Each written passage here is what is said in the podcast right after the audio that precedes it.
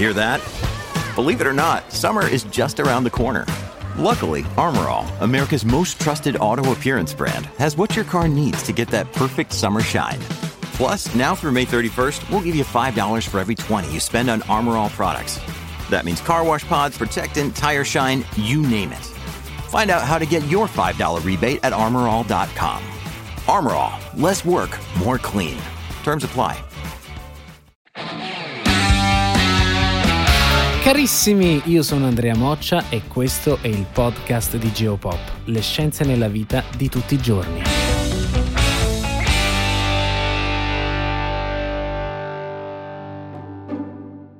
Uno degli aspetti più affascinanti e illuminanti dell'idrogeno risiede proprio nella sua parola. Deriva dal greco hidur, acqua, e gen, generare, quindi generatore d'acqua.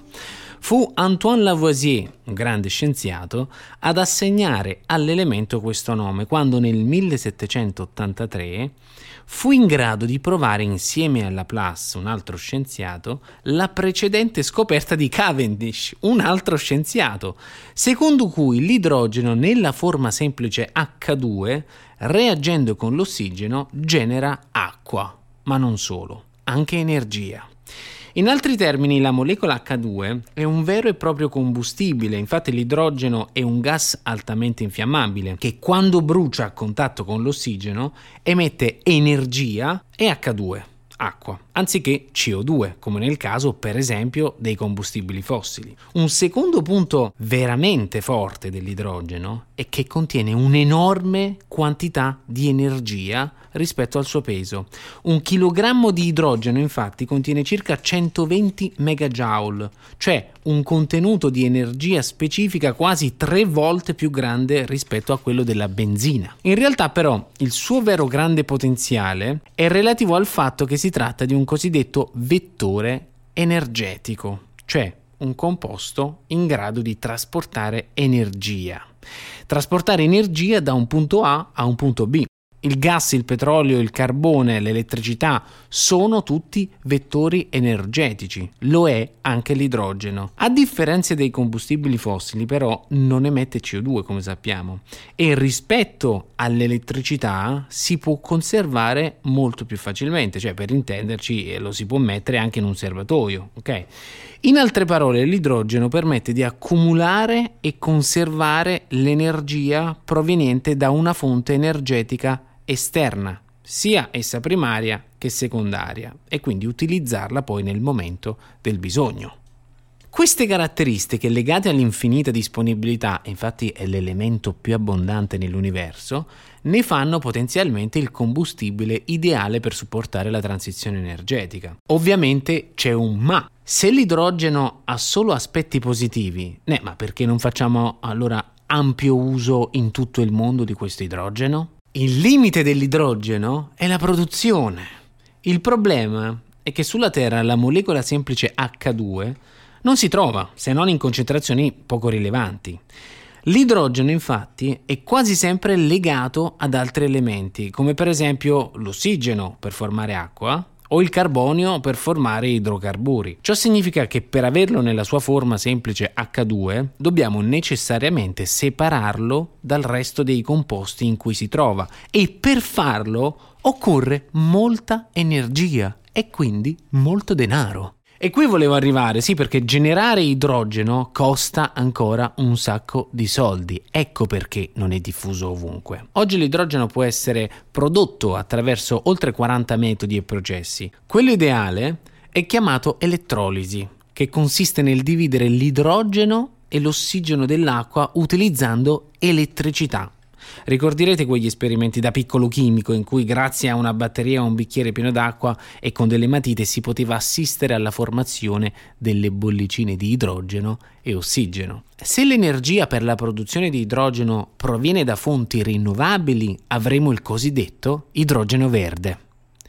Si parlerà al contrario di idrogeno grigio se si useranno fonti energetiche fossili e di idrogeno blu qualora si aggiunga l'operazione di cattura e sequestro dell'anidride carbonica. Oggi l'idrogeno è prodotto utilizzando soprattutto il gas naturale attraverso il cosiddetto reforming a vapore, cioè la trasformazione di un idrocarburo leggero come il metano, quindi CH4, in idrogeno tramite l'uso di vapore acqueo. Tuttavia, usare questo processo non è l'ideale perché causa la generazione di CO2. L'idrogeno verde potrà sicuramente essere prodotto più facilmente nelle regioni del mondo più assolate e ventose, dove i pannelli solari e le pale eoliche potranno fornire l'elettricità per favorire appunto l'elettrolisi. Altre regioni invece con ampie disponibilità di fossili e spazio per catturare la CO2 potranno optare per l'idrogeno blu, almeno in una prima fase. Un ultimo punto a proposito del trasporto, ecco, come si trasporta e come si conserva l'idrogeno. Una fonte energetica deve tener conto anche del trasporto e dello stoccaggio, chiaramente, e in tal senso l'idrogeno ha vantaggi potenzialmente notevoli. L'azienda italiana Snam sta puntando moltissimo sull'idrogeno e infatti è stata protagonista di alcuni esperimenti proprio sul trasporto di idrogeno e eh, queste informazioni, queste news sono finite addirittura sul Financial Times e sul New York Times. Infatti nell'aprile del 2019, quindi qualche anno fa, a Contursi Terme eh, la SNAM ha dimostrato che è possibile trasportare nei gasdotti esistenti una percentuale di idrogeno in volume al 5%, ovviamente miscelato con il gas naturale. Un secondo test è stato svolto poi nel dicembre del 2019 passando dal 5 al 10%. Ora a questo punto vi starete chiedendo ma a che cosa serve far passare l'idrogeno nei tubi dove passa il gas naturale, il gas metano?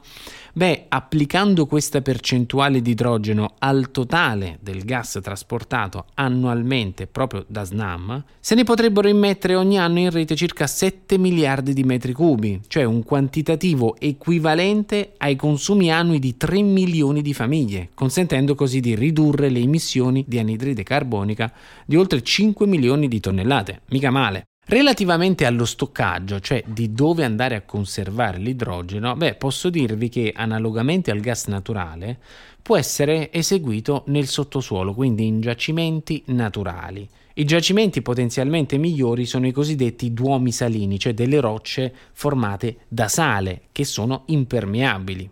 Concretamente il lavoro di preparazione allo stoccaggio consiste eh, nel disciogliere parte del sale per creare una vera e propria cavità, quindi sottoterra, una cavità sottoterra pronta ad ospitare grandi quantitativi di idrogeno. Inutile dire che un lavoro del genere richiede competenze specifiche eh, al fine anche di garantire la stabilità della struttura geologica. Oggi l'idrogeno non è ancora così diffuso e ci si chiede quale possa essere la, la, ricetta per la diffusione globale. Per spingere l'idrogeno verso la diffusione globale, analogamente a ciò che ha portato al boom delle rinnovabili, per esempio, soprattutto solare ed eolico, servirà mettere in moto un sistema a cascata che potrebbe cominciare da una grossa spinta politica.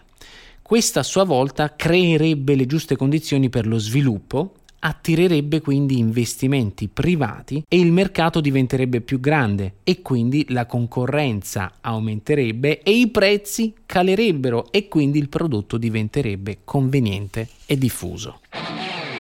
When you need mealtime inspiration, it's worth shopping Kroger, where you'll find over 30,000 mouthwatering choices that excite your inner foodie. And no matter what tasty choice you make, you'll enjoy our everyday low prices, plus extra ways to save, like digital coupons worth over $600 each week. You can also save up to $1 off per gallon at the pump with fuel points. More savings and more inspiring flavors make shopping Kroger worth it every time. Kroger, fresh for everyone. Fuel restrictions apply. Grazie mille per averci seguito, vi do appuntamento sempre qui sul podcast di Geopop, le scienze nella vita di tutti i giorni.